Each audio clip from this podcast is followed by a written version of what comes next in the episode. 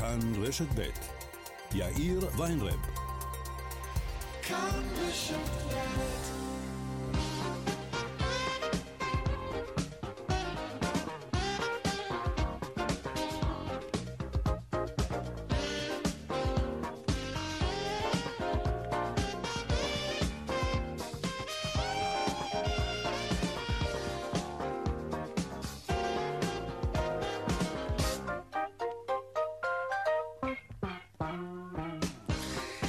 קצת אחרי ארבעה ועוד חמש דקות, כאן צבע הכסף ברשת ב', יום אה, רביעי. שלום רב לכם. אפילו להתפזר הכנסת הזאת לא מצליחה לעשות כמו שצריך, אבל אל תדאגו, היא תפוזר בסופו של דבר. תדאגו מדברים אחרים, מזה ששנים אנחנו מחכים פה למטרו, אבל למי אכפת? הקואליציה והאופוזיציה הסכימו, מי היה מאמין, לדחות את זה.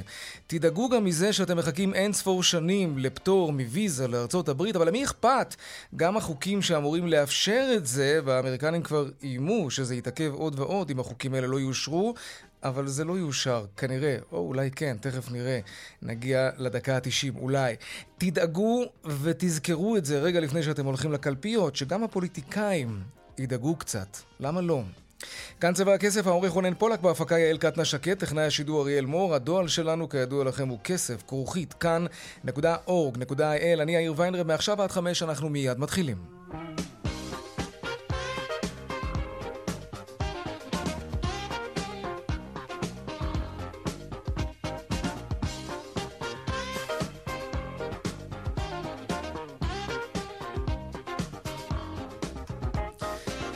אנחנו עם כותרות צבע הכסף ליום רביעי, מכה קשה ל-BDS. לאחר חודשים ארוכים של מאבק ניצחון ישראלי על תנועת החרם העולמית, ה-BDS, Ben & Jerry's ישראל תוכל להמשיך לייצר ולמכור גלידה בכל רחבי ישראל, כולל יהודה ושומרון, ללא הגבלת זמן.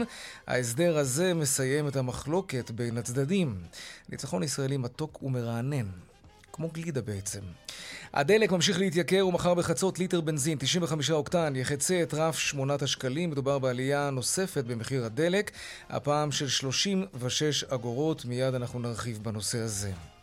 הדיונים על פיזור הכנסת, ישראל ביתנו ומפלגת העבודה החליטו לשתף פעולה בנושא של חוק המטרו ויגישו יחד מאות הסתייגויות נגד החוק לפיזור הכנסת בניסיון לעכב את אישורו של הפיזור. בינתיים, על אף הביקורת הציבורית והטענות לכך שהפוליטיקאים מנותקים מהציבור, מימון המפלגות לקראת הבחירות צפוי לגדול בכ-20 מיליון שקלים. לא יאומן. בשורה לרוכשי הדירות, חברות הבנייה יוכלו להצמיד למדד תשומות הבנייה רק 40% ממחיר הדירה, כך קבעה ועדת הכספים. מדובר בבשורה אמנם לרוכשי הדירות, אבל זה המקום להזכיר שבמקור ההנחה הייתה אמורה להיות הרבה יותר גדולה. נדבר על כך וננסה להבין מדוע התכווצה פתאום ההנחה הזאת, מדוע התכווצה הרפורמה. הסוף לזמני ההמתנה והמבוכים מול חברות התעופה בדרך לביטול עסקה. ועדת הכלכלה אישרה לקריאה ראשונה, חברות התעופה הישראליות יחויבו לתת שירות טלפוני חינם לביטול עסקה ומענה אנושי בתוך שש דקות בלבד. חברת הכנסת לימור מגן תלם, שהגישה את הצעת החוק הזו יחד עם חברת הכנסת אתי עטיה, סיפרה כי קיבלה תלונות רבות על חברות התעופה וגילתה כי כאשר הצרכנים, אתם מכירים את זה, מבקשים לבטל עסקה, אין להם לאן לפנות. ההצעה, אם כן, תועבר לקריאה ראשונה כדי להכיל עליה את דיני הרציפות לכנסת הבאה, כי הכנסת מתפזרת, הרי אנחנו יודעים. והדיווח משוקי הכספים לקראת סוף השעה, אלה הכותרות, כאן צבע הכסף, אנחנו מיד ממשיכים.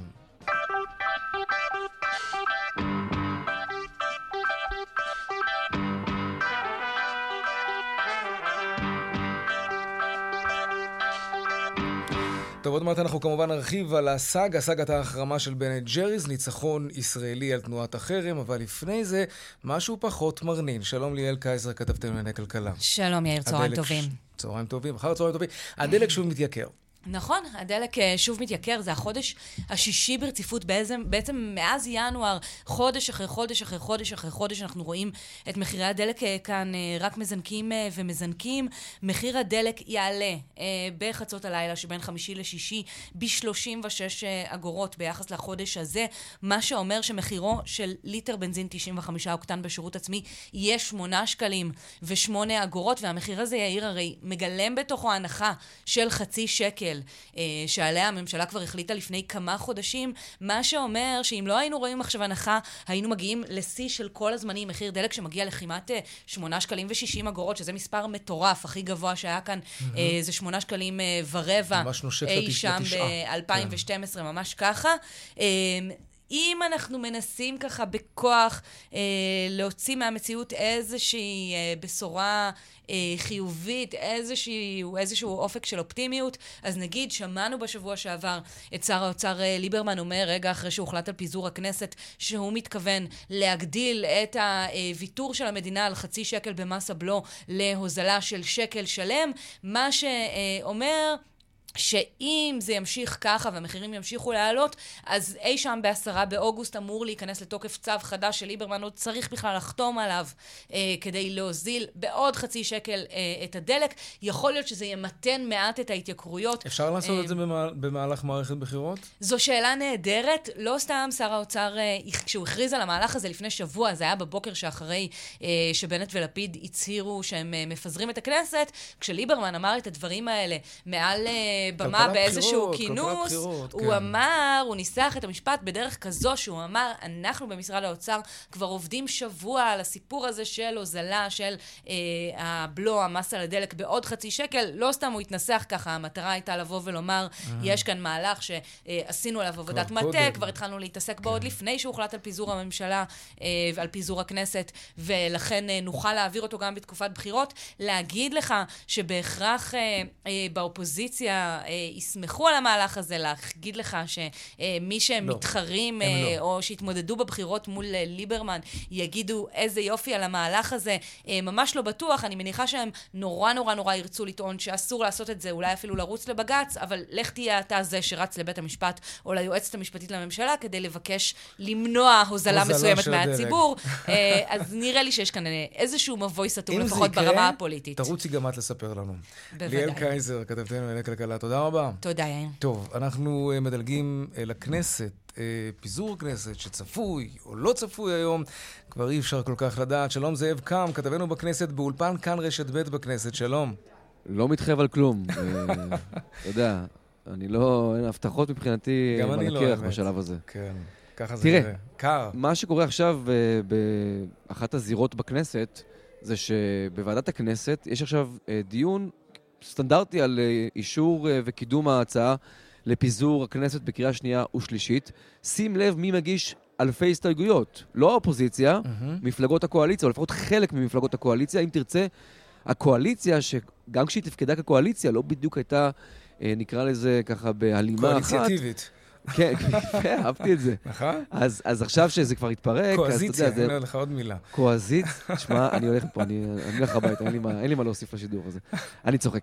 תראה, אה, יש פה ממש קרב ראש בראש. אתה רואה את מפלגת העבודה, אתה רואה את ישראל ביתנו מגישים, מגישות אלפי הסתייגויות נגד מי? נגד יש עתיד, נגד כחול לבן אה, ונגד אה, ימינה אה, ותקווה חדשה. כלומר, הקואליציה זה בעיקר מאבק פנימי. על, על מה לוותר. המוכנות של רוב הקואליציה לוותר על חוק המטרו בשיחות מול האופוזיציה העלתה את הסעיף גם למפלגת העבודה וגם לישראל ביתנו, והם החליטו שהם נאבקות בזה עכשיו בכל הכוח. המשמעות של להגיש אלפי הסתייגויות ולהאריך את הדיון עכשיו בוועדה, שבעצם הפיזור שהיה אמור להיות במקסימום עד היום בחצות, אה, עכשיו בעצם נכנס לתהליך שאף אחד לא יודע מתי הוא יסתיים, ואני מזכיר לך, הדדליין האמיתי הוא לא היום בחצות. הדדליין האמיתי והחשוב באמת זה מחר בחצות. כי מחר בחצות אה, נגמר חודש יוני, ואז אם אה, הכנסת לא פוזרה, תקנות יהודה ושומרון יפוג תוקפן, וזה, כמו שכבר הסבירו לנו mm-hmm. מזה כמה שבועות, זה כאוס, זה בלאגן, זה אומר כן. שאנחנו נכנסים לתקופה... בדיוק, וזה אגב המטרה של ישראל ביתנו ושל מפלגת העבודה, ללחוץ מהכיוון הזה כדי שתהיה התקפלות של מי מהצדדים בסיפור של המטרו, והוא יוכנס ברגע האחרון לשורת החוקים שאמורה לעבור. כמו שצריך להיות, תכלס. אה, אתה יודע, כמו ש... למה, לא בא לך מטרו? לא, לי אין בעיה עם מטרו, אני, אני זורם במטרו, אתה יודע, אני כן. בכיף לגמרי, אבל... דאגתי לרגע. אני גם לא רוצה כאוס מצד שני.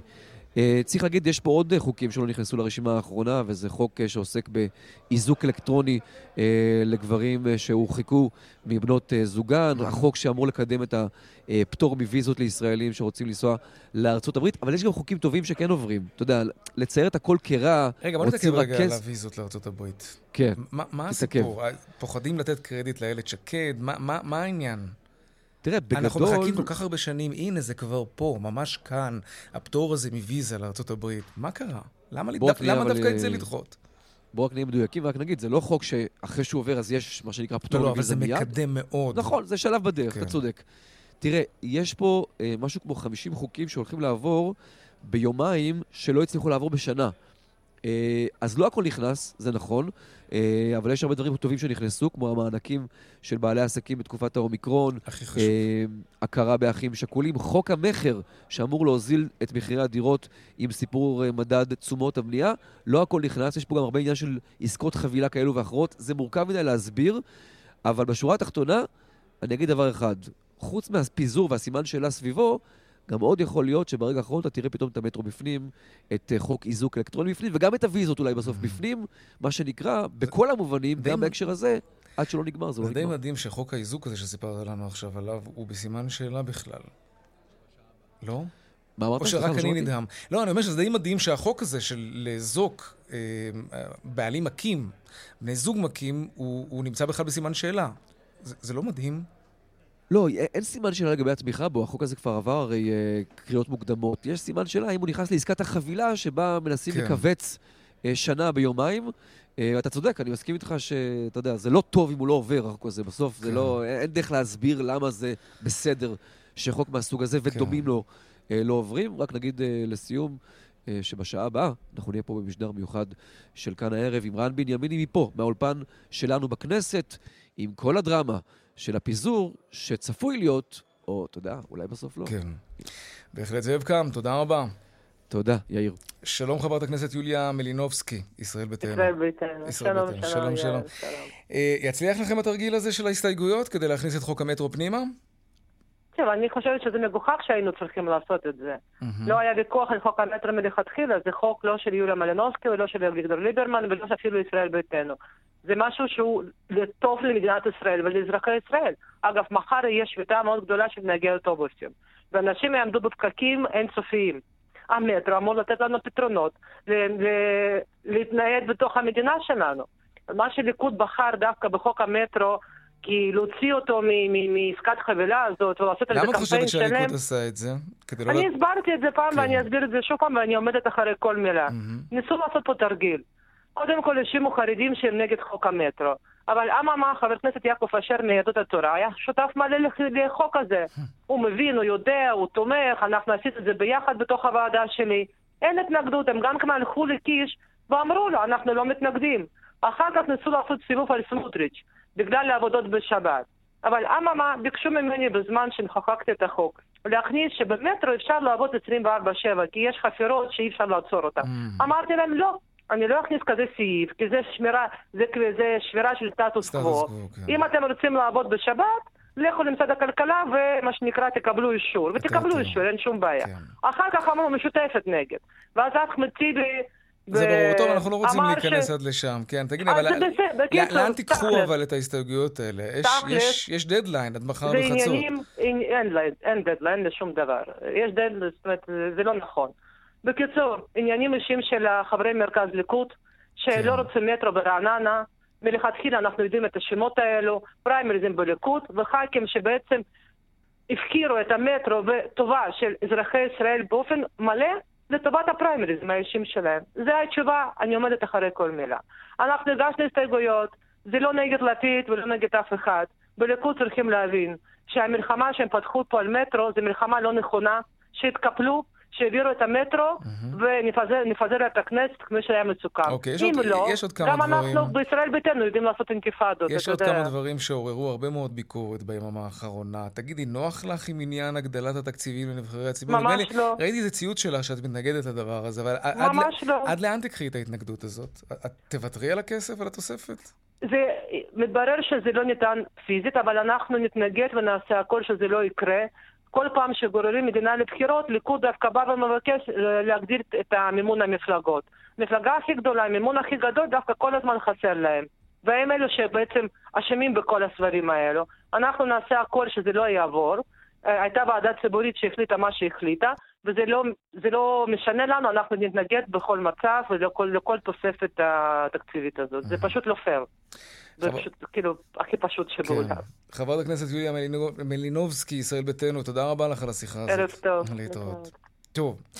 אה, כלכלה עכשיו, בשורה לרוכשי הדירות. אחד החוקים שהממשלה כן הצליחה אה, להעביר ברגע האחרון, לפני שהיא מתפזרת, הוא תיקון שימנע מקבלנים לתקוע לרוכשי הדירות תוספת תשלום על מסירת הדירה, בגלל שהקרקע, הקרקע שעליה הדירה שלהם בנויה, התייקרה במהלך בניית הפרויקט הזה. כן, זה מה שקרה עד היום. שלום אביעד פרידמן, מנכ"ל משרד הבינוי והשיכון. שלום לך, שלום למאזינים, כן. ואנחנו עדיין ממתינים שגם הכנסת נכון, תאשר את כן. מה שאישרה הוועדה. נבהיר שזה עוד לא אושר, אבל לפחות זה יש לגבי זה, יש הסכמה, נקווה שזה באמת... יש הסכמה, זה כבר כן. עבר בוועדה, נקווה שזה יעבור כן. הלילה גם במליאה. כמה כסף אתם מעריכים ייחסך מקוני הדירות בזכות התיקון לחוק הזה? קודם כל זה יום גדול לכל רוכשי הדירות בישראל, תהליך שעברנו עליו, באמת עבדנו עליו קשה, בהובלת השר אלקין וחברי כנסת מהאופוזיציה והקואליציה, סמוטריץ', סמוטריץ' וקושניר, שבאמת עבדו כולם ביחד, והסכמה כללית של כל ועדת כספים. אני אתן דוגמה כדי שיהיה לאנשים קל להבין, כי רוב האנשים רק משלמים את הכסף הזה ולא מבינים איך זה בנוי. אבל בואו ניקח משפחה מחיפה, שקנתה בשנת 2019 דירה אה, בחיפה, ושילמה שתי, והתחייבה לשלם 2 מיליון שקל אה, עבור הדירה שהייתה צריכה להימסר, נניח לצורך העניין, באפריל 22. מה שקרה בפועל, שהמשפחה הזו נאלצה לשלם עוד למעלה מ-200 אלף שקל סכום עתק, כן, למעלה מ-200 אלף שקל נוספים, וזה בגלל שיש הצמדה שכל מחיר הדירה היום, כל מחיר הדירה, כולל מה שהקבלן מרוויח, כולל מה שהוא משלם לאדריכלית, כולל מה שהוא משלם למנהל השיווק ואני לא יודע מה עוד, הכל מוצמד למדד תשומות הבנייה. מה שכמובן לא הגיוני, כי הגיוני להצמיד את המלט או את uh, הבטון, uh, אבל לא הגיוני שזה uh, להצמיד את הכל. ולכן אה, החוק בעצם עושה שני דברים מרכזיים. הראשון, הוא עצר את ההצמדה רק למה שקשור על הבנייה, שהערכנו את זה בסדר גודל של 40 אחוז. של חומרי הגלם בעיקר, כן. כן, של חומרי הגלם בעיקר. 60 אחוז לא מוצמדים, ולכן אותה משפחה מחיפה לצורך העניין, במקום לשלם 200 אה, אלף שקל הצמדה, תשלם רק 80 אלף שקל הצמדה, והיא חסכה 120 אלף שקל. זה רק 40 אחוז מערך הדירה כן. בעצם מוצמד, אוקיי. זה חסכה 120 אלף שקל, שזה סכום אה, מאוד משמעותי לכל משפחה. אוקיי. אה, אה, ובנוסף לזה, מה שהיה קורה עד עכשיו, שאם תאריך המסירה הייתה, היה באפריל 22, והדירה לא נמסרה, המשפחה המסכנה, שגם לא נמסרה לה הדירה, ממשיכה לשלם את ההצמדה. כלומר, היא נושאת על גבה את האיחור של הקבלן, והאיחור יכול להימשך אתם יודעים, 82% מהדירות בישראל נמסרות באיחור, 42% נמסרות באיחור של למעלה משנה. אז אותה משפחה עלולה לשלם לצורך העניין עוד 80 אלף שקל או עוד 60 אלף שקל על ה-200 שהיא שילמה כבר, אה, על משהו שהיא לא עשתה. אז גם זה וגם זה נגמרו. ולכן, בגלל שזה הגיוני, אה, כל חברי הכנסת אה, בוועדת הכספים תמכו בהחלטה הזו, אה, שאני מאוד שמח שבאמת... תגיד, אבל מה שאני לא מצליח להבין, זה מה ימנע בעצם מקבלנים עכשיו להגיד, אוקיי, סבבה, ופשוט לייקר את הדירה בלי קשר למדד. לא, כלומר, וואי, מנעתם מאיתנו 100 אלף שקל, אז אנחנו פשוט נייקר, הם הרי אלופים בזה, הם מייקרים. שאלה מצוינת. 60% מהמכרזים הם בכלל מכרזים על קרקע מדינה. בכל, ובכל מכרזי אה, מחיר מטרה, אה, שאתם מכירים, שאתם יודעים, כן. הרישום מתחיל עוד מעט, אה, כל, כל המחירים האלה, המחיר של הדירה מקובע מראש. אז הקבלן לא יכול לייקר את המחיר ולהגיד, בא לי לעלות ב 100000 שקל. זה המחיר. הוא, אם הוא ניגש למכרז הזה, הוא הולך למכרז עם המחיר הזה של הדירה. כן, אבל לא כל הבניינים ש... נבנים על קרקעות כאלה. נכון, אז זה 60 אחוז, זה די הרבה 60 אחוז מהשוק. Mm-hmm. גם ביתר השוק. אני אומר לך, בסוף בעולם הכלכלי, קבלן או כל מוכר, מוכר במחיר המקסימלי שהוא יכול. ואם הוא היה יכול היום להעלות את המחיר בעוד 100 אלף שקל, אז הוא מעלה את לא המחיר בעוד 100 אלף שקל. הוא כן. לא עושה לנו טובה. הוא רק על הדרך, הלוא הקבלן לא ידע כמה יהיה תשומות הבנייה. הקבלן נתן את המחיר הכי גבוה שהוא יכל למכור, ונהנה על הדרך מעוד 200 אלף שקל. ולכן, ותמיד יש גם פער ידע גדול. כי הרוכש, אתה יודע, רוכש דירה אחת, רוכש שתי דירות. הקבלן מוכר כל יום המון דירות, ובסוף אנחנו באנו מהצד של הרוכשים, מהצד של הלקוחות. אנחנו כן. מייצגים את אזרחי מדינת ישראל. ולכן החקיקה הזו היא כל כך חשובה, טוב, ואני רק מתפלל שזה כן. אה, תגיד, הלילה יעבור בשלום. כן. כן. זהו, בדיוק. רציתי לשאול אותך, אה, פרויקט, תוכנית הדיור שהצגתם נדמה לי רק לפני שבועיים, ועכשיו, עם מה שקורה בכנסת, בכלל, הטלטלה הפוליטית. אמ, התוכנית, תוכנית הדיור הזאת תצא לדרך? יש משהו שמעכב אותה בגלל ההליכה לבחירות? התוכנית, תוכנית, תוכנית הדיור הזו יצאה לדרך. חלק מתוך הדיור, תוכנית הדיור הזו כבר אתה רואה אה, אה, כבר אתה רואה בשטח, חלק ממנה הנושא של אה, חוק המכר ודברים אחרים ש, שכבר, ש, שכבר קורים. חלק גדול מהדברים, לשמחתנו, מראש עשינו שאינם כרוכים בכנסת. כן. זה כרוכים ב, רק בהחלטות ממשלה. חלק מהם התקבלו וחלק אני מקווה ש, שעדיין אה, יתקבלו. המטרה בסוף להגדיל את ההיצע. כי צריך לזכור בסוף כל ההגרלות ויתר הדברים, זה בסוף לא הפתרון. הפתרון זה לתכנן יותר, לשווק יותר, להתחיל התחלות, הרבה יותר התחלות בנייה, ואנחנו רואים את אה, התוצאות. רגע, תראה, תוצאות? אה, עדיין לא. אלא אם כן תספר לנו לא? עכשיו, תתן לנו כותרת שיש אינדיקציות לכך שמחירי הדיור נבלמים. לא, עוד אינדיקציות כאלה. יש? אני אתן לך שני תוצאות. הרבעון, הרבעון הראשון של השנה היה הרבעון שהיו בו הכי הרבה התחלות בנייה ב-30 שנה האחרונות. אוקיי. אז זה תוצאות. השנה שעברה הייתה השנה ששווק בה הכי הרבה יחידות כן, דיור כן, מאז תקופת אריאל שרון. אנשים רוצים לראות מחירים יותר שפויים, זו, זו התוצאה. נכון. המדד האחרון, כבר לא היה, אה, אתה יודע, מדדים של 2% שהיו באופן קבוע בחודשים הראשונים של השנה, כן. כבר ירדנו ל-0.9. אני מאמין שגם במדדים הקרובים אנחנו נהיה ב, כבר באזורים סבירים. אף אחד לא אומר, אתה יודע, בסביבה אינפלציונית, שאנחנו מדברים על אינפלציה גבוהה, לא רק בארץ, גם בעולם, אף אחד לא חושב שלגמרי לא תהיה עלייה. אבל המטרה היא למתן את העלייה ולהיות במצב ש, שהיא היא, היא נורמלית ויש בה איזשהו הקשר ליתר הדברים, ולא שהמדד יעלה ב-3% והדירות יעלו okay. אוקיי. ב-16%, ואני כן, אני רואה בהחלט אינדיקטורים לזה ש, ש... אה, אה, שיש התמתנות בעליית מחירי הדיור. אני מקווה שהטרפת נגמרה, ואני מאוד מקווה שלא ייווצר עוד פעם המצב הקודם ש, של הרבה זמן בלי עבודה, כמו שלצערי קיבלנו את, הש... את. את השוק בשלב של מכרז. כן, על אילו נתונים אתה מדבר שאתה נשען עליהם כשאתה אומר שאתה רואה התמתנות במחירי הדיור? תראה, דיברתי על המדד האחרון קודם כל. המדד האחרון, חשבתי כבר שיש משהו אה, חדש ומעבר לזה. לא, ואני גם כל הזמן, אתה יודע, אני כן. שומע את השטח, אני שומע את ה... אני כל הזמן בקשר עם אוקיי. הקבלנים, אני שומע שה... אתה יודע איפה אני רואה שיש התמתנות, שאני מתחיל לראות במודעות. אה, בעיתונים ולשמוע ברדיו שאנשים נותנים הנחה כזו והנחה אחרת, אז, אז נכון. אני נהיה אופטימי. זו אינדיקציה. אביעד פרידמן, מנכ"ל משרד הבינוי והשיכון, תודה רבה לך. ערב טוב. טוב, אה, לעניין הבא שלנו, לא, דיווחי תנועה עכשיו, כן. טוב, אז ככה, בדרך החוף צפונה יש עומס מרשפון עד מחלף פולג, ובהמשך מחבצלת עד מכמורת. באיילון צפונה עמוס ממחלף חולון אה, עד מחלף ההלכה בגלל משאית שתקועה שם, ולכיוון דרום יש עומס מרוק אחת לגוארדיה. בדרך שש צפונה עמוס מנשרים עד בן שמן ומקסם ועד אייל, ובהמשך מעירון עד עין תות. עדכוני תנועה נוספים בכאן, מוקד התנועה כוכבי 9550, זה הטלמסר שלנו, אבל לא רק שם, גם באתר כאן וביישומון של כאן. הפסקת פרסומות ומיד אנחנו חוזרים עם עוד צבע הכסף. וכאן גם צבע הכסף, ארבעה ועוד שלושים ושלוש דקות בדיוק, הנה עכשיו, כן. סוף uh, לסאגת ההחרמה של בן ג'ריז על יהודה ושומרון, סוף טוב. החברה חוזרת בה, uh, יוניליבר חוזרת בה מהאיסור למכור את הגלידות שלה בשטחים. הנה אבי זינגר, מנכ"ל בן ג'ריז ישראל. אני שמח לבשר לכם שהגענו להסדר עם יוניליבר, שמאפשר לנו להמשיך למכור את הגלידות שלנו בכל רחבי הארץ, כולל יהודה ושומרון, ללא הגבלה וללא אפליה. ההסדר הזה מהווה ניצחון אדיר לכל אלה שרוצים דו-קיום ושלום, והפסד אדיר לכל אלה שרוצים את רעתה של מדינת ישראל. בזכות ההסדר הזה אנחנו יכולים לשמור על הפרנסה של 170 העובדים כאן בבאר טוביה במפעל, ושל עוד אלפי ספקים ונותני שירותים ברחבי הארץ, יהודים ופלסטינים. אני רוצה להודות לכל אלה שנלחמו עבורנו ותמכו בנו במאבק הזה. חברי כנסת מכל שלל הקשת הפוליטית, משרד החוץ בראשותו של יאיר לפיד, ארגונים יהודיים ואנשים פרטיים בארצות הברית, מושלי מדינות ופרקליטי מדינה שהטילו סנקציות על חברת בן אנד ג'ריס בארצות הברית. בזכות ההסדר הזה, אנחנו יכולים להמשיך ולעשות את מה שאנחנו עושים הכי טוב, את הגלידה הכי טובה לתמיד. כן, ככה אבי זינגר, מנכ"ל בן ג'ריס ישראל. בן יניב כתבנו, שלום. שלום, שלום יאיר. ספר לנו מה קרה שם.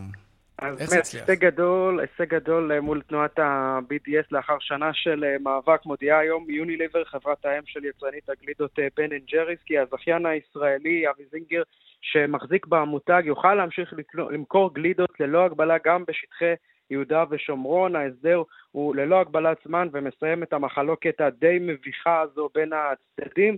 כזכור, בן אנד ג'ריס הודיע כי היא החליטה לאסור על הזכיין הישראלי שלה לשווק את מוצריה ביהודה ושומרון לפני קצת יותר משנה. זינגר התנגד להחלטה ובעקבות זאת החלה הסאגה הזאת בה החברה החליטה שלא לחדש את ההתקשרות עמו mm-hmm. בתום החוזה ששני הצדדים אה, החזיקו. Uh, הדבר הזה כמובן הוביל למחאות גם כאן בישראל, גם בארצות הברית. שיתוף פעולה בין משרד החוץ וגורמים פוליטיים גם בארצות הברית וכלי תקשורת uh, נוספים שליבו את המהלך הזה הובילו לשינוי בסוגיה הזו. אנחנו זוכרים גם, יאיר, את הרעיון של בן וג'רי, שני יהודים אמריקאים. איך הביכו אותם? זה היה משהו. בדיוק, ל-HBO, והם כן. אמרו איך אתם ממשיכים למכור לערב הסעודית ולמדינות אחרות, ומאשימים את ישראל, הדמוקרטיה היחידה כן. במזרח התיכון, ולא מוכנים למכור שם. ובמדינות שאוסרים על הפלות גם, שזה גם אקטואלי. לחלוטין, הוא לא יודע מה לענות. השאלות על הפלות, איך אתם ממשיכים עם זה כן. ודווקא מחרימים את ישראל, אז הדבר הדי מביך הזה נגמר, כמובן לשמחתו של אבי זינגר ולמי שאוהב את הגלידה. כן, נכון. טוב, בן אה, יניב, תודה כן. רבה לך. על הסקירה הזאת, על הסיפור הזה. טוב, לעניין הבא שלנו, אנחנו אה, מדברים הרבה על התקפות סייבר. עכשיו נדבר על הסכנה הזאת אה, בתחום התעופה האזרחית. דמיינו את הדבר הזה. פחד אלוהים. התקפת סייבר על מטוס נוסעים שנמצא באוויר. שלום תמיר גורן, טייס בעברך וכיום מנהל טכנולוגיות במערך הסייבר הלאומי. שלום לך. אחר צהריים טובים אה, לך יאיר ולמאזינים. תודה רבה. אה, ראינו... כן, וטייס טייס, טייס בפועל גם עדיין. אה, מדריך בבית ספר לטיסה. סליחה שעשיתי אותך בדימוס. תראה, ראינו, ראינו בסרטים דברים כאלה, שכל מיני גורמים עוינים משתלטים על מטוסי נוסעים באוויר.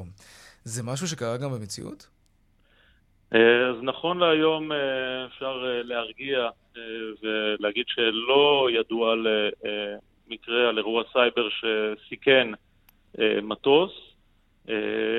אבל אנחנו לא שוקטים על השמרים. אנחנו יודעים שהתחום התעופה, כמו כל התחומים, אה, הולך ונהיה יותר ויותר דיגיטלי, שהמטוסים נהיים יותר ויותר אה, ממוחשבים ומקושרים אה, לקרקע, וכל הדבר הזה מגדיל את מה שנקרא משטח התקיפה לתוקפי סייבר אה, פוטנציאליים. אז בעצם זה משהו שיכול לקרות, וזה משהו שצריך לקחת אותו בחשבון, ויותר מכל זה גם צריך להיערך לו. עד כמה אה, חברות התעופה בישראל, או רשות שדות התעופה, ערוכה לתסריטי אימה כאלה? אז קודם כל זה באמת שני סוגי גופים נפרדים, חברות התעופה ורשות שדות התעופה, וכל אחד, כל צעד אחראי על ה... על האזורים שלו, רשות שדות התעופה כמובן על אה, שדה התעופה, ובמקרה של ישראל, שבו רשות שדות התעופה גם אחראית על בקרת המטוסים, אז גם על הצד הזה.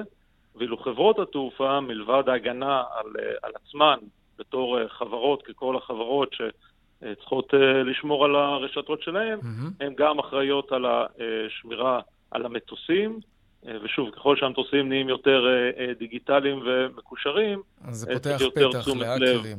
אגב, נכון. הזכרת באמת את מגדלי הפיקוח ואת הבקרה הקרקעית. זה משהו שקורה היום? כלומר, יש ניסיונות לשבש את הבקרה האווירית מהקרקע בישראל? אז יש אה, אה, אירועים של הפרעה לבקרה, אה, שלא תמיד הם מכוונים נגד התעופה האזרחית. תחנות רדיו פיראטיות וכאלה. נכון, יכול להיות uh, מה שנקרא spill-over, זליגה uh, של הפרעות, למשל סביב קונפליקטים צבאיים, שמפריעות גם לתעופה האזרחית. אבל השתלטות לא אלקטרונית, ל"א כזה, ממש נגד, נגד מרכז הבקרה, גדלי הפיקוח בנתב"ג, זה משהו שמנסים לעשות אותו, משהו שקרה פעם, אולי לא ידענו, לא שמענו? אז לא, שוב, לא, לא, לא ידוע מקרה ממש של אה, השתלטות, על ניסיונות, אה, אה, אני פחות רוצה לדבר. אבל כן אנחנו שמים תשומת לב לנושא הזה, זה לא רק אנחנו, זה גם רשות התעופה האזרחית, שהיא השותפה שלנו, מאחר שהיא הרשות שאחראית על בטיחות הטיסה, mm-hmm. ואנחנו מביאים את הידע המקצועי בנושא הסייבר, אז בעצם הממשלה הסמיכה את שני הגופים האלה להוביל את נושא הסייבר תעופה בישראל, ואנחנו עובדים ביחד כדי ללכת ולעלות, זה תהליך, זה לא מה שקורה מהיום למחר, כן. להגביה כן. את החומות, מה שנקרא, ולהגן על התחום. בלי להכניס אף אחד כמובן לפאניקה, בטח לא בתקופה כזאת לפני הקיץ, שכל כך הרבה אנשים טסים, אבל השתלטות על מטוס שנמצא באוויר, זה, א', זה מאפשר, אני מניח, אה, חטיפה מרחוק של מטוס נוסעים, נכון? כלומר, אפשר ממש לשלוט על ההגאים שלו ולשנות את יעד הטיסה שלו? זה מה שזה אה, מאפשר? אז זה, זה סצנריו שהוא uh, קצת יותר באמת מעולמות הסרטים. הוליווד, uh, כן. כן, עכשיו, אני, הכל, uh, לא הכל אפשרי, אבל הרבה מאוד אפשרי, uh, בעיקר לשחקנים שמאוד מאוד מתקדמים, זה לא פעולות פשוטות, אנחנו רואים כל מיני דברים שקורים uh, בעולם שבאמת uh, אולי לפני כמה שנים נראו דמיוניים, אבל uh, זה לא שהמטוסים הם uh, חשופים לכל... אה, האקר אה, בודד או אה, script כן. kiddie, מה שנקרא, שמשתעשע קצת, זה לא ככה, גם חברות, גם יצרניות המטוסים, כמו בואינג ואיירבאס, שגם איתם יש לנו אגב שיח ושיתוף פעולה, בעיקר כן. עם בואינג שהיא היצרנית של המטוס, שמטוסים בשימוש אל על למשל, אז הם שמים הרבה מאוד גם תשומת לב וגם כן. משאבים בתחומים האלה.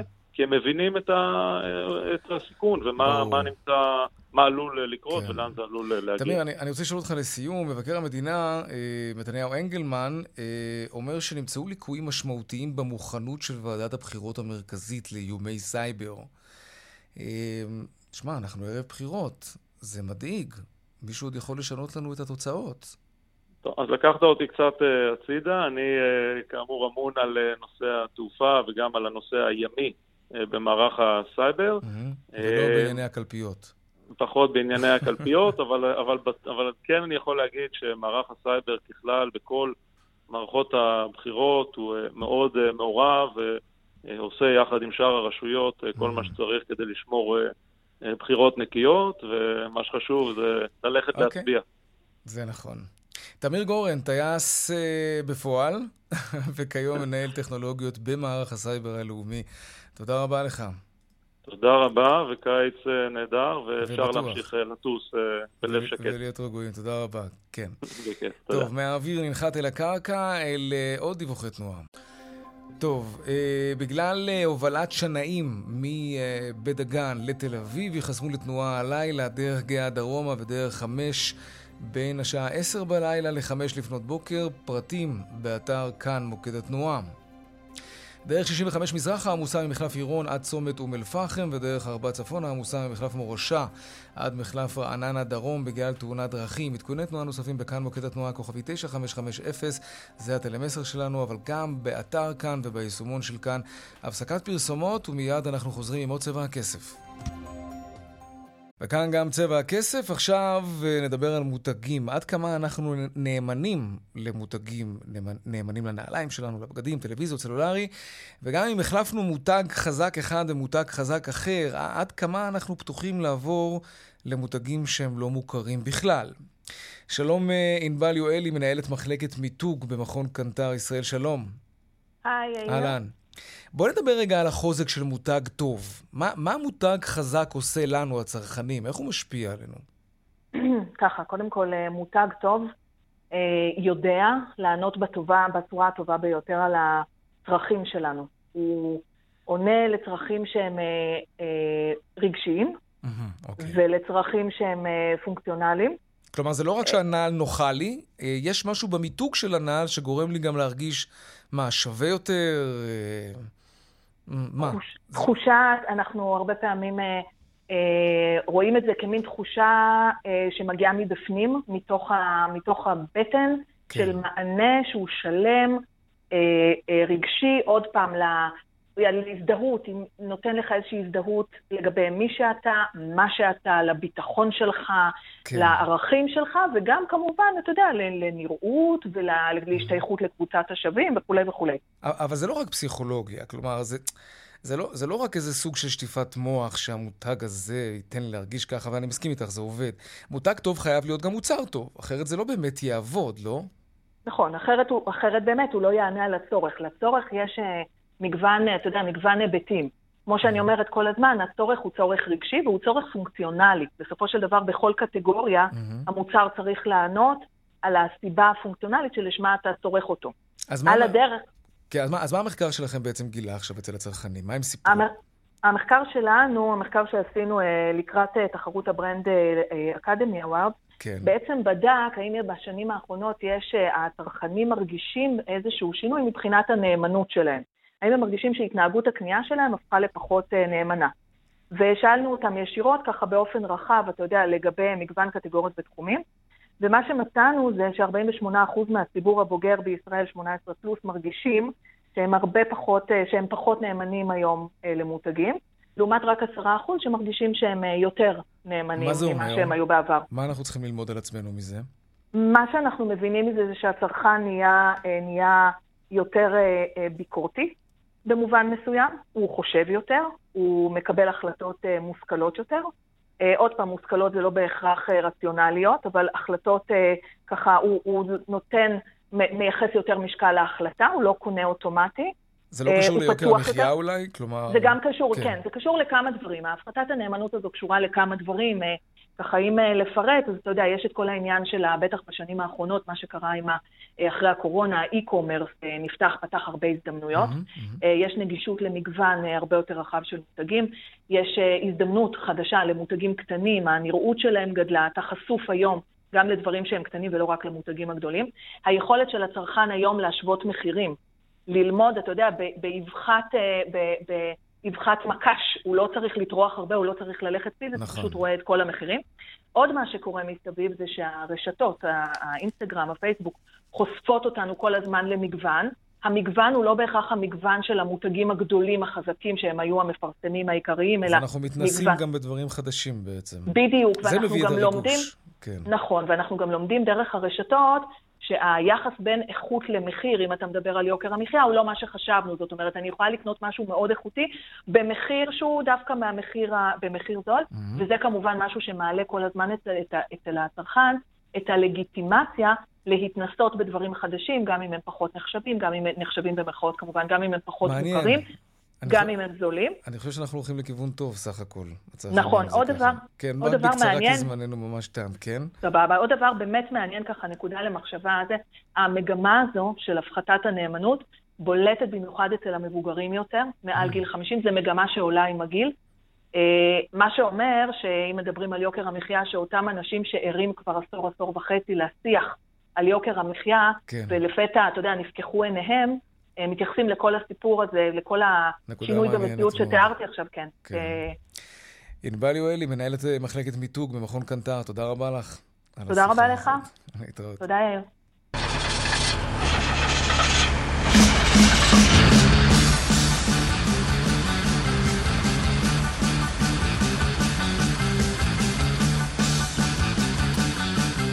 טוב, בואו נעשה רגע חשבון נפש קטן עם יד על הלב. הסתכלתם על עצמכם פעם נוהגים? אה, אנחנו שואלים את זה כי, כי, כי הדלק שוב מתייקר.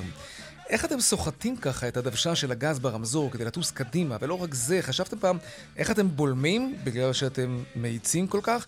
אלו רק שתי דוגמאות בסיסיות לאיך שאנחנו מבזבזים ים של דלק באופן שבו אנחנו נוהגים במכוניות שלנו. יש עוד הרבה דוגמאות, עוד מעט נפרט, אבל רק נגיד לפני שאין לכם מושג כמה כסף זה יכול לחסוך. אז נתחיל. סחיטת דוושת הגז כשהרמזור מתחלף לירוק, זה שורף ים של אנרגיה יותר ממה שהמכונית צריכה. זה ממש לזרוק דלק לפח, וגם כסף. תלטפו את הגז, אל תדרכו עליו. הוא לא עשה לכם כלום. וזה גם גורם לנו לסחוט אחר כך את הבלמים, כן? שלא לצורך. מה אתם עושים בעליות? ההמלצה היא לא לנסות להילחם בחוקי הפיזיקה, בחוקי הטבע. אם לאוטו שלכם קשה, תניחו לו. הוא לא בטירונות. ולגבי מהירות הנסיעה, כולנו אוהבים לטוס, אה, צריך להגיד את האמת, זה נכון, אבל אם חשוב לכם לחסוך בדלק, אז תדעו שחוקרים חישבו ומצאו שהמהירות הכי חסכונית היא בין 90 ל-100 קילומטרים לשעה. יש לכם עדים בחלון האחורי, למי אין? אז לחצתם על הכפתור הזה עם הקווים כדי להפשיר ולא סגרתם אותו אחר כך? יצרתם עומס חשמלי על המנוע, זה מבזבז דלק, כן, זה אמיתי. תפעילו אותו, אבל אחר כך אל תשכחו לסגור, אם זה לא אוטומטי אצלכם, במכוניות החדשות זה כבר אוטומטי. זה נכון גם לגבי המזגל, המזגן ואורות הערפל והווינקרים והתאורה בתוך האוטו. אם לא צריך, לא משתמשים. ואוויר, לחץ אוויר תקין בגלגלים גם חוסך דלק. עכשיו, כמה זה באמת חוסך לנו? 15% מתצרוכת הדלק השנתית. אם בשנה אתם מוציאים נגיד 10,000 שקלים על דלק, לא חבל על ה-1,500 שקלים שיכולתם לעשות איתם משהו טוב? Hmm? נחמד, לא? כן. הלילה בחצות, הדלק מתייקר שוב. עכשיו לעדכון משוקי הכספים.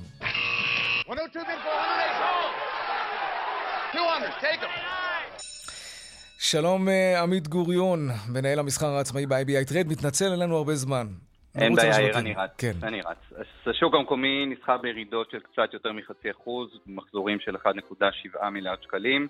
בולט אל טובה, קבוצת דלק עולה היום 7% מחזור גבוה, בעיקר הודות לעלייה באותו מחיר הדלק שעולה היום בלילה. הברית, אחרי הירידות החדות מאוד אתמול, רגיעה מסוימת, שוק נפתח שם במגמה שלילית קלה בלבד. באירופה, נתוני אינפלציה האחרונים ביבשת ממשיכים להכביד, הדקס הגרמני יורד אחוז וחצי, היורוסטוק 600 כן. שמונה עשיריות האחוז. הדולר מתחזק היום יפה מול השקל, נסחר ברמות של 3 שקלים 46 אגורות, והיורו מתחזק מעט מול השקל לרמה של 3 שקלים 62 אגורות.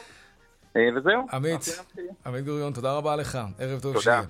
ועד כאן צבע הכסף ליום רביעי, העורך רונן פולק, בהפקה יעל קטנה שקט, טכנאי השידור אריאל מור, במוקד התנועה חגית אלחייני. מיד אחרינו אה, רן בנימיני וזאב קם, בעמדת השידור של כאן רשת ב' בכנסת, המיוחדת, לקראת הפיזור, אם יהיה או לא יהיה. אני יאיר ויינרי, משתמע כאן שוב ביום ראשון, בארבעה אחר הצהריים, ערב טוב ושקט שיהיה לנו, שלום שלום.